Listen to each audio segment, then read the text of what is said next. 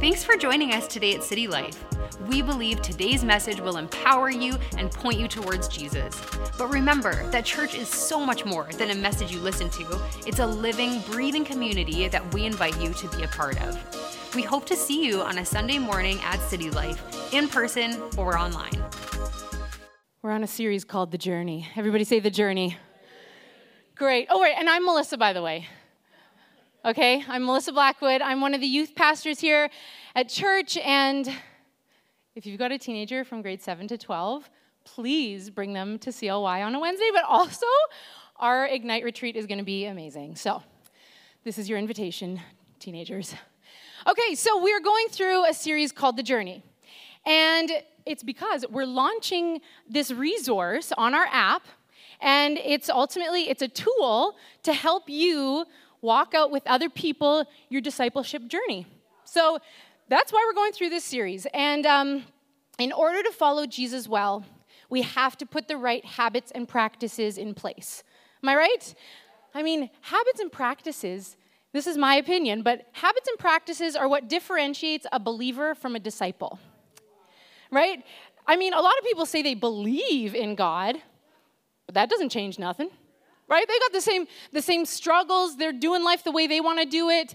Nothing really changes from a belief. But it's when we actually, for a disciple, it's about changing your habits and your practices, daily choosing to follow Jesus, making his way our own way. That's what makes us a disciple. It is a journey. And my sermon today is about the habit or the practice of Christian community and fellowship. So as I've been studying this, um, like I knew fellowship was important because it's in the Bible a bunch, you know, so you're like, it's got to have some meaning and significance.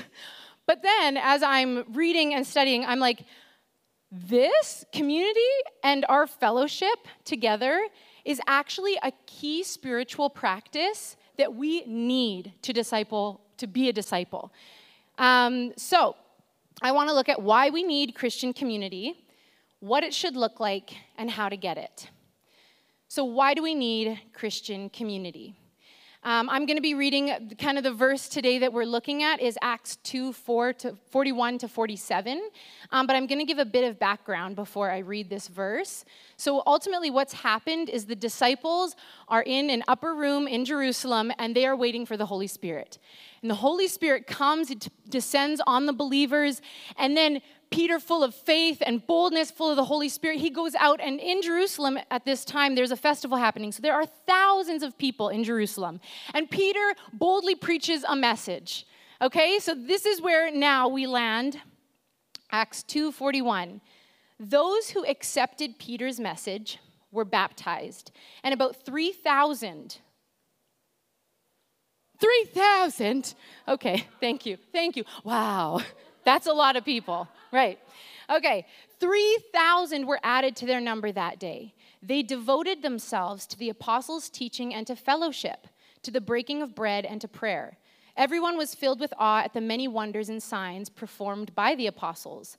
All the believers were together and had everything in common. They sold property and possessions to give to anyone who had need. Every day they continued to meet together in the temple courts. They broke bread in their homes and ate together with glad and sincere hearts, praising God and enjoying the favor of all the people. And the Lord added to their number daily those who were being saved. It's amazing. This is amazing. So I have uh, an illustration, and this is a Nathan Finocchio illustration. We were at uh, the youth conference in Red Deer uh, last year, and he spoke, and he... This is his, and I'm stealing it because it was so good and it was burned into my mind. Okay. Okay. So what does God do with all these new baby Christians? three thousand baby Christians. What does God do with them, right? Because we read there are thousands of these new believers. So what is God's plan for all of these sweet babies? Is he like, yeah, didn't get anybody in the teeth. Good. You okay? Great. You can pass the baby up. But does God, does God punt those babies? He's like, see you later, little suckers. Figure it out. I'm feeding you to the wolves, right? Survival of the fittest. Is that what God does? He doesn't. It's just a really fun illustration. So now we know what God doesn't do, right? He doesn't kick babies. No, he doesn't. God, what God does, yeah, you can bring, does, is somebody keeping my baby? Are you keeping my, Danielle, give me my baby. Yeah. Are you embarrassed? I'm embarrassed for you. Thank you, Brenda. You aim where you, you like, you know, where you want it to go. Yeah. Yeah.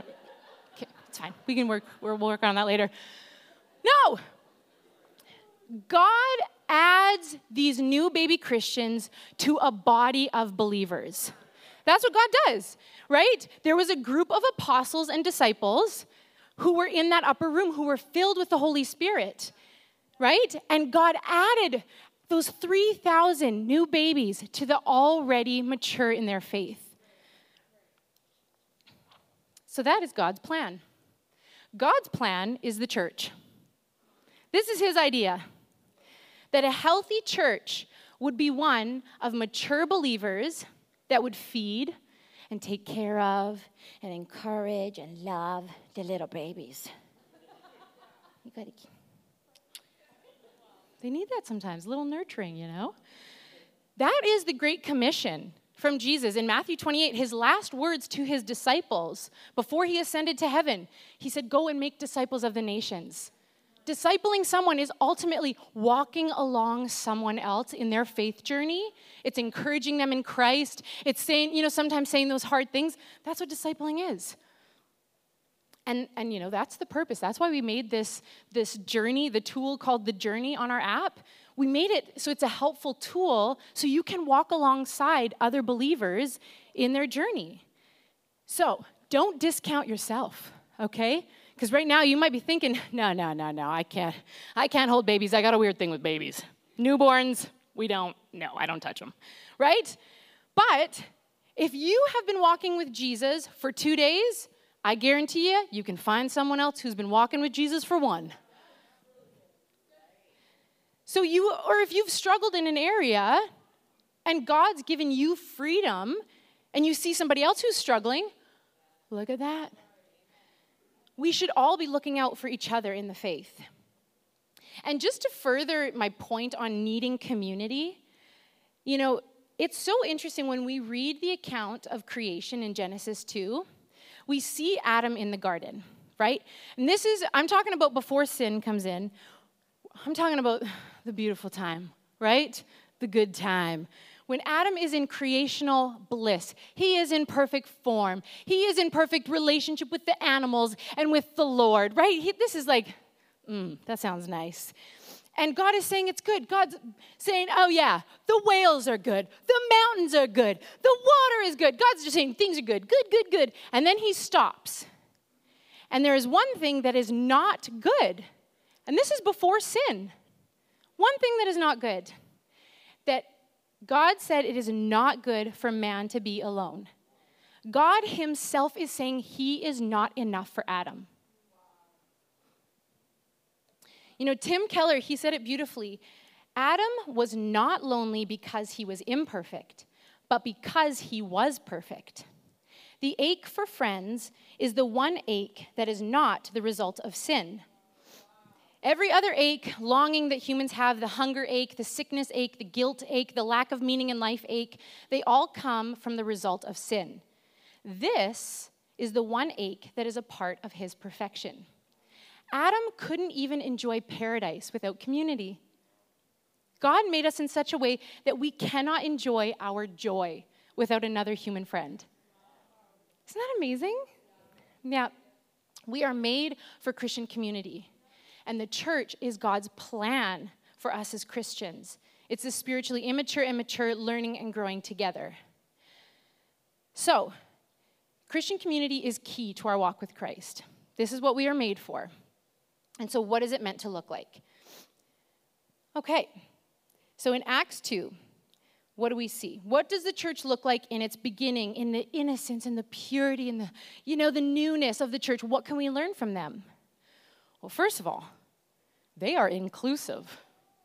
To add three thousand people to the congregation in one day That, like, think about that for church growth, you guys. Like three thousand new people walking up in here. Are we ready? Are we ready? But it could not have just been Peter and the eleven disciples who welcomed each one of them and walked alongside them personally. It was a group effort. Because what we know is that there were one hundred twenty disciples who were in the room who were filled with the Holy Spirit that day on Pentecost. So it was a group effort, right? So it reminds us, as Christian community, we are all to be welcoming and inclusive and disciple makers. You know, we have a saying around here, first time you're a guest, and after that, you're family. That's kind of intimidating, isn't it? You know, first time, come in, relax, enjoy it, have a free coffee. Actually, you can have a free coffee any Sunday. But, you know, relax. You don't have to clean up after yourself, and you just skedaddle. Enjoy yourself. But then after that, oh, you are us, and we are you. It's your family. You know, you are actually to be a part of the welcoming committee. You are meant to walk alongside others newer in the faith or newer coming in. You, it is our responsibility of knowing and discipling those coming in. I remember when I was a new Christian, and Pastor Monica comes up to me. I'm standing with my friends at church, and she comes up to me, and she's like, Melissa, you should go meet those new people. And I was like, me? What do I say? She's like, go. It's fine. You know, literally physically pushes me, because if you know her, she'll do that. And she pushes me, and, you know, I have, like, the awkward, like, hey, I'm Melissa. And they're like, cool. It was awkward, you know? But I did it. And then what happens the next Sunday? Guess who shows up? Pastor Monica. You know, she's here all the time. But she, you know, she comes up to me again, and she's like, hey, you should meet those people over there. And I'm like, oh, my gosh. You know, but I do it. I listen to my pastor. And she's just relentless. She's just, every Sunday, she's telling me to meet these new people. Talk and talk, talk, talk. And now, years later, I can't imagine not talking to new people. I cannot, um, it is a part of who I am. If I'm standing with my friends for too long, I'm like, dude, I gotta meet my other brothers and sisters over here, right? It's just now natural. It's awkward at first, let me tell you. You, you think, you're like, oh, Melissa, you know what to say. It's like, dude, I just did really dumb things for a really long time until I learned, you know? But it can't just be our pastors or our leaders' jobs welcoming and discipling. It's a group effort. As Christ followers, at the, as the church, we are meant to be inclusive and raise up disciples together. Secondly, what these people did is they devoted themselves to the teachings of the apostles, to fellowship, breaking of bread, and prayer. Devoted themselves. This means it wasn't a one-time decision. They made a commitment. They committed themselves, they devoted themselves to new habits and practices, learning about Christ, fellowship, breaking of bread. And I want to focus on the word fellowship for a moment, you know, because they, they devoted themselves to fellowship. And all of the details are important, but I think fellowship, we just don't use that word anymore, right? Or it's like this weird, cheesy Christian word where they're like, oh, we had a beautiful fellowship today. We're just fellowshipping really hard. I actually don't know if anybody's ever said that. But, you know. But we don't use that word, right? We don't use the word fellowshipping, fellowship. But in, in the pulpit commentary, it defines fellowship in Acts two as the common life of close brotherhood, in which all that they did was done in common, and all that they possessed was possessed in common, so that there seemed to be but one heart and one mind amongst them. So this is about the heart in their meeting. So these people met. It actually even says in that scripture they met daily, and there was actions. You know, they would they were learning, they were worshiping, they were praying. But I think fellowship talks more about the heart, of like their heart towards one another. And I think the word that we can use to better understand fellowship is spiritual friendship. So I want to focus on this because we are under attack in our spiritual friendships. You know, spiritually we're under attack because that's just what the enemy does. You know, kill, steal, destroy, divide. He's that. But also culturally, I feel like we're under attack in our friendships. Um, and we justify it. I think now it's like we can justify not being friends with people. you know? And I think as Christ followers, we need to not let the world define spiritual friendship, but we need the Bible to define it, and we need to reclaim what fellowship actually means. So fellowship is deep spiritual friendships, and it is made only because of Christ, and it requires sharing. So, you know, to have fellowship or to have this deep spiritual friendship, it can only be because of Christ. You know, Cicero, who's an ancient Roman philosopher, he said about friendship, the very essence of friendship is not to look at each other, but to look at something in common. So what he is saying is what makes you a friend isn't that you come together and you say, don't you want to be my friend? Or let's have a friendship. It's what makes you friends is that you're both kneeling before something else. You're looking at something else, and that thing has captured your hearts, and that's what brings you together. Am I right? When you think of your friendships, right? Friendships can't just be made out of nothing. Friendships can't be made for friendship's sake, right? It's a common passion or a common adoration. That's how friendships are made. And if you understand, and if you have been changed by the love and the grace and the forgiveness of Jesus, oh, it changes you. It changes you. You know, it brings you to your knees. You're in an adoration of Christ. And so true spiritual friendship is first made when you are both kneeling before Christ, when you both are adoring Jesus, right? And it brings you together in amazing ways. I remember I was in Banff. Um, this was during COVID times, and there was a lot of people in Banff, let me just tell you. They were sick of being at home, okay? They were all in Banff. And, and there was a commotion happening on this bridge that we were standing on. There was something happening in the water. And there was a bunch of people, like, watching what was happening in the water. And this man and his wife approached, and they were standing beside us asking what was happening. And I turned around, and I was pregnant at the time. And he's like, oh, you're pregnant. Uh, you know, praise the Lord. Can I pray for you? And I was like, oh, that's nice. I was like, I love Jesus. Like, that's great. You can pray for me. And then he was like, oh, you love Jesus? He, he had an accent. I can't do the accent. I I don't know. It was Eastern European. I don't know. But anyways, he's like, oh, you love Jesus? And he grabbed my face, and he kissed my cheeks. And he, he was like, greet each other with a brotherly kiss, you know? And, and I was like, wow, that was a lot. And... I, And it was also COVID, so I was like, extra, that's a lot. And I'm pregnant, like, no boundaries, but that's fine because we both love Jesus. Oh, right?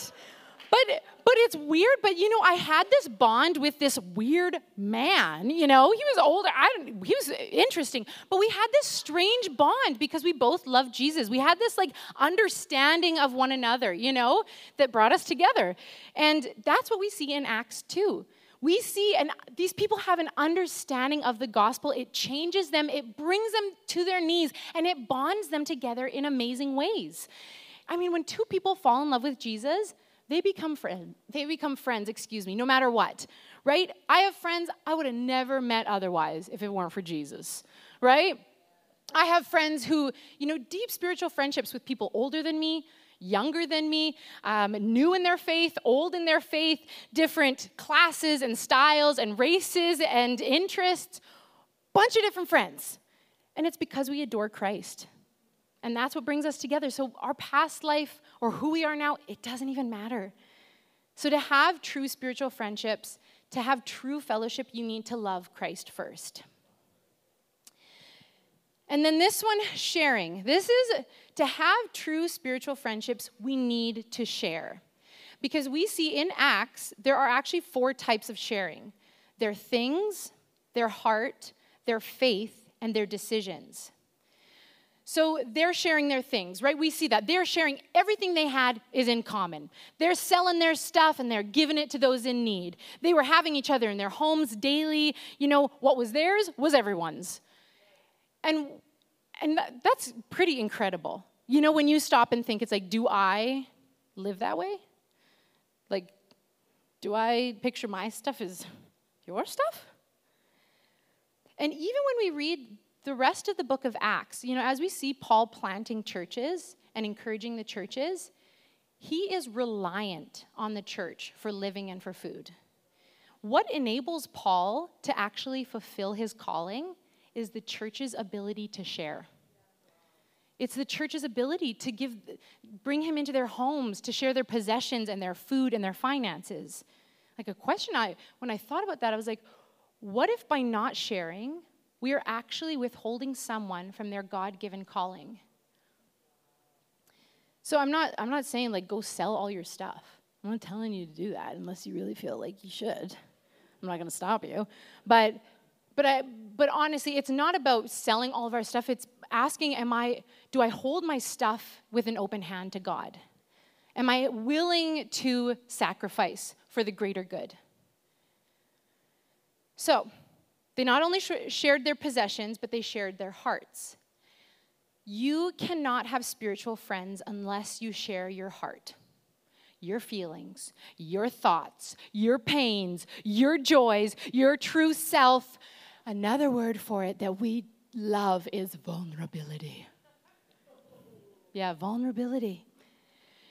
To be able, you know, for us to actually be able to pray for each other, or if you have a need, and for me to be able to give to that need, I need to know what's going on in your life. We have to know each other on a deeper level. There has to be this shared vulnerability. You know, Craig Rochelle uh, has a cool quote. He says, "We may impress others with our strengths, but we connect with others in our weaknesses." Which is true. Like, okay, I don't like being vulnerable. I'm not saying, oh, it feels so great. Do it all the time. You know, it's not this awesome feel. It's scary, right? It's scary to be vulnerable. Because I think for most of us, we're like, well, what would happen if I opened up that layer, right? Like, I sometimes am just afraid. I'm like, will I be able to stop crying if I talk about that thing, right? Like, you get afraid of that, but also it's like, if I'm honest about myself, will they like me, right? We have those questions. But to be a Christian in the first place requires vulnerability before God. Because we have to recognize our sin. And we have to recognize all the stuff, and that only He can save us. We can't save ourselves, and that we need a Savior. So we have to be vulnerable with Christ first, but then we need to be vulnerable with our church family.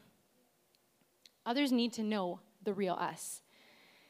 Um, I mean, I have a friend who, every time, you know, I cry and share my deep struggles, and I'm like being vulnerable, she says to me, "Oh, Melly, every time you cry, it makes me love you that much more."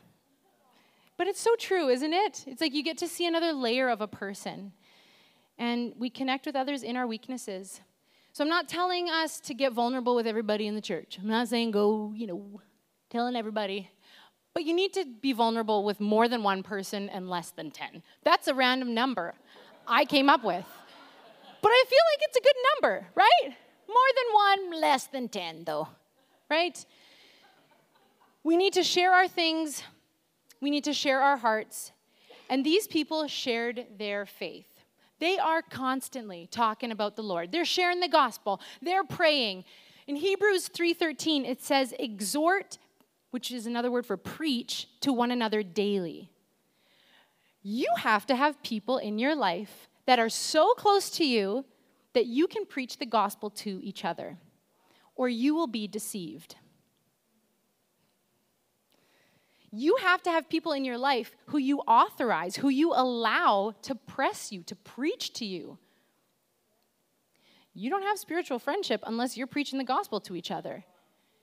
I mean, Proverbs twenty-seven seventeen, "As iron sharpens iron, so one person sharpens another." Sharpening doesn't sound fun or pleasurable, but it's good. It doesn't feel good, but it is necessary in our faith walk. So they share their stuff, they share their hearts, they share their faith, and they share their decision. Okay, so Paul's journey in Acts is very interesting. He's planting churches, he's visiting churches. And in Acts twenty-one, we see this group of believers who are pleading with, with Peter, Paul, Paul is the, the P name, Paul, not to go to Jerusalem. So they're pleading with Paul. They're like, don't go to Jerusalem. Don't do it. And commentators believe that these believers were probably people Paul had never met before, and that this is a church that he didn't even plant. So this is a group of believers, just new friends, you know, that they're speaking over him and saying, don't do this thing that God's telling you to do, but we feel like God's saying you shouldn't. What is, what does Paul say to them? He doesn't say, how dare you? This is my business. This ain't none of your business. You don't know me. Paul doesn't say that. He welcomes what they have to say. He welcomes what they have to say into his decision-making. He talks to them about it. They pray about it together. In this case, he still goes to Jerusalem, as we know, but, but he still allowed others into his decision-making. And God uses others to speak into our lives. You know, Proverbs eleven fourteen, for lack of guidance, a nation fails, but victory is won through many advisors. So true spiritual friendship or fellowship is to share our things, our heart, our faith, and our decisions. Here's the thing, okay. We can't expect that if we accept Jesus and we start following him, that automatically we have these beautiful friendships, right? They, they easily just come into place so nicely. These friendships take a lot of work and time, sometimes years. It's like sculpting. God gives you the raw materials, but you have to work it. So if you are lonely and you want more friends, you are not dysfunctional. You are fine. You're lonely because you are made for people. God said it is not good for man to be alone. So it's actually in our perfection and in our creation, we are meant to be in intimate, deep spiritual friendships with others. But we have to be careful and do self-analysis of the reasons why you might be lonely. It might be because of sin, because of flaws or mistakes that we're making. The desire for friendships is not a bad thing, but we have to do self-analysis. Okay, so I'm gonna say, like, I'm gonna be saying hard things about friendships, and know that I love you, and also this points to me too. But one of the reasons why we may not have these spiritual friendships is because your friendship with God isn't passionate. Because you're not kneeling before God in adoration. Maybe you're kneeling before a person, or you're kneeling before the idol of friendship instead of Jesus. Or you might not have these spiritual friendships because you're kneeling in adoration to something other than God. So maybe you're finding friends with people around a different commonality. You know, you have something else in common, but it's not God, right? That's not bad. It's not bad to have friends that you have things in common with, but you won't have deep spiritual friendships if it's not centered around him. So we have to make friendship with God more important than friendship with people. We have to get in with God more than we want to get in with people. And it's through our relationship with Jesus, he changes us, transforms us, makes us more confident or appealing. Like we're just, we become more attractive. Maybe you're on the opposite end and you don't want deep spiritual friendships. You're afraid of vulnerability, accountability, love, people knowing your business or being a part of your business. But we actually have to fight against not needing or wanting friends. Like semi-consciously, I think we can put up walls, not even on purpose really, but we can put people at an arm's length. We're like, I'll give you a little bit, but not all of it, right? And this makes sense because of the brokenness in our world. People move away, right? You're, you might have, you might have had deep friendships and they move away. They leave the church and you're like, I don't have the energy to make more. It's a lot of work. It is a lot of work. Or people have just let you down. They've just hurt you. And you're just, it's like, I don't want to go back into that. Or you're afraid. You're like, what if they don't like the real me? Or you don't know how to get vulnerable. You know, if you decide that you don't want people, you are missing a key practice in your walk with Jesus. The less you want friends, the less we are like Christ. We are created for deep, intimate relationships with God and his people. And if you have deep spiritual friendships and you're like, man, I am winning. I've got some great friends. That's amazing. Keep at it and keep including others. Don't think that you've met, like that your limit is reached. God can always add in more and wants to. That's what I've found in my life. So as a Christian community, we are to be inclusive, devote ourselves to these deep spiritual friendships, that we would share our possessions, our heart, our faith, and our decisions. Okay, so how? How do we do this? How? Because this sounds really lovely, right? It's like, yeah, that sounds great. How do I do it? Have you seen our church, Melissa? Have you? Have you seen you? How do I? Right? How do we love this way? But what we see is Paul is not the only strong and amazing Christian person who needs Christian community. There is a greater one, and it is Jesus. He had twelve of these deep spiritual friendships, and they never understood him, and they continually let him down, and he they were always hurting his feelings. You know, you read the Gospels, Jesus is constantly sharing his heart and his deepest thoughts and trying to explain things to people, and they don't get it. They don't get it. Until after Pentecost, like Jesus is like, okay, guys, I got to go. You're not going to get this. And then the Holy Spirit comes in there like, oh, right? But he shared, like, what's amazing is that Jesus himself let people in. Like God himself. He was already in perfect community. Father, Son, Holy Spirit, happy, perfect, wonderful relationship. He doesn't need us. He doesn't need us. He wants us, but he doesn't need us. And Jesus let people in, his own broken creation into his life. He shared his things, his heart, his faith, his decisions with broken, foolish people.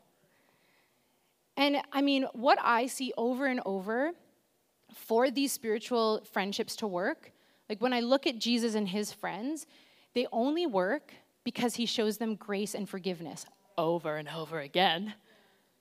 Like they're betraying him, they're denying him, they're disbelieving him, abandoning him, watching him be, you know, unjustly beaten, and they're just standing there. Bad friends, bad friends. And what does Jesus say? Father, forgive them, for they do not know what they are doing. When Jesus, uh, he addresses Peter after Peter has denied him, what does Jesus do? Peter, do you love me? He asks him this three times. And we see Jesus forgiving Peter for his denial. So how do we make this work, like Christian community work? How do we have this fellowship? We have to extend grace and forgiveness to each other. We have to. And it's only we can only do that when we realize the grace and the forgiveness shown to us first. Man, he like he gave his life for us. Like we hear this a lot, so then, you know, we can just kind of not really fully understand the depths of Jesus dying for us. But his blood was spilled on the ground voluntarily as our substitute. He paid the penalty for all of our failures to love one another. All of our selfishness, all of our pride, all of our misdoings, he came to pay the penalty for all of our spilled blood, right? Think of, when we think of all the ways that we've actually failed our brothers and sisters, like family and church family and those around us, like when we think of how we've actually failed people, he forgives us. Like he actually paid the penalty we deserve, and that's death. That's what we deserve. And he forgives us not because we deserve it, not because we did anything, and that's what grace is. But he did it because he loves us, and he paid the price that we owed because he loves us. And he did it to redeem us. He did it to make us new so that we could actually be connected to God in a beautiful relationship, but not just with God, with each other. Like he, Jesus did all of this to make this new. You know, he, man, it's just amazing, like, what he has actually done for us. And when we sink into that daily, when we sink into, like, the grace and the forgiveness Christ showed me, that changes my heart so that I can show grace and forgiveness to others, even when you don't deserve it. And I'm so thankful to all of you who have forgiven me and shown me grace because, you know, sometimes we're just blind to what we're doing. But when we understand this amazing grace, oh, man, when we just Truly, it is amazing grace that we've been shown. When we understand it and fall in love in an adoration for Christ, it changes us, and then we can show it to each other. And that's how this works. That's how we can be inclusive. That's how we can be devoted to each other in fellowship. That's how we can share our things. That's how we can share our hearts. That's how we share our faith and our decisions. It's through understanding the grace and the forgiveness of Christ. Yeah, in Ephesians five, one to two, it says, "Follow God's example, therefore, as dearly loved children, and walk in the way of love, just as Christ loved us and gave himself up for us as a fragrant offering and sacrifice to God." Let's stand. Yeah, God, we thank you, Father. Lord, we are so thankful, God, for the grace that you've shown us, God, that, yeah, Lord, that we... we continually mess up, and God, that it's not based on what we are doing or not doing, but Jesus, you choose to forgive us time and time again. Jesus, thank you for your love for us. Thank you for paying the penalty that was owed to us, and thank you for making us new, Lord. God, I thank you for people who are here today who are wanting to respond to that grace and forgiveness that you have shown them. God, people who, you know, you're, you're opening eyes today, Father, to showing people your goodness, to showing them your love for them. And God, I thank you for those hearts that are being changed today. Jesus, we pray protection over them and that they would do this faith journey well in Jesus' name. God, I thank you for... For those of us who, I know that there's just so many things. I know that there's probably so many, you know, thoughts going on in people's mind, Father, of, of areas that we either need your help or clarity on. And I thank you, Holy Spirit. I thank you that you know each of our situations. You know where we're at with community and with friends. And I thank you that you are a gentle God, that you're a gentleman, that you don't come in to, you know, put shame on us, but God, you you come in and you point us, Father. God, you come and you convict us because you're showing us that you have something greater for us. And so where we, people have experienced hurt and they don't trust people, God, I pray healing over those hearts. God, would they have grace and forgiveness towards others, and would they allow others in? For those who have a hard time being vulnerable, Lord, I just ask for opportunity. God, would you just give them clear opportunity with someone, Father, to be vulnerable with it. They, God, would you put the right people in our lives? God, for those who, with their spouses, they haven't experienced this deep spiritual friendship in a long time, God, would you mend marriages today in Jesus' name? God, would we be deep spiritual friends with our spouses? God, as a church body, Father, we ask that we would be able to just show the world real love. God, I pray for those who need to forgive someone else in this congregation, whether it's actually verbally talking to them or if it's actually just in their heart forgiving. But God, I pray, Heavenly Father, that forgiveness would be on the hearts of your believers.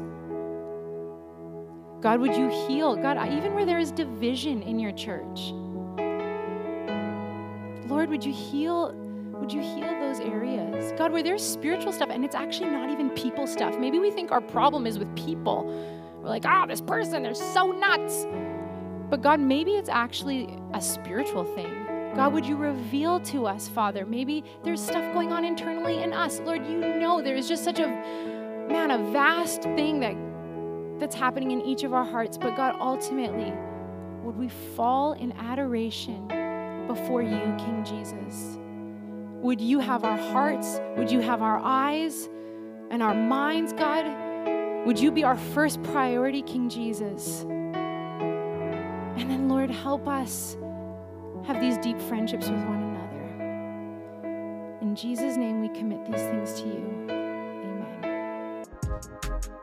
We hope today's message encouraged you. If you want to take your next step in saying yes to Jesus, you can always contact us at c t y dot l c slash next step or fill out the next step section on the City Life app. It's an honor to play a small part in what God is doing in your life. We look forward to connecting with you soon.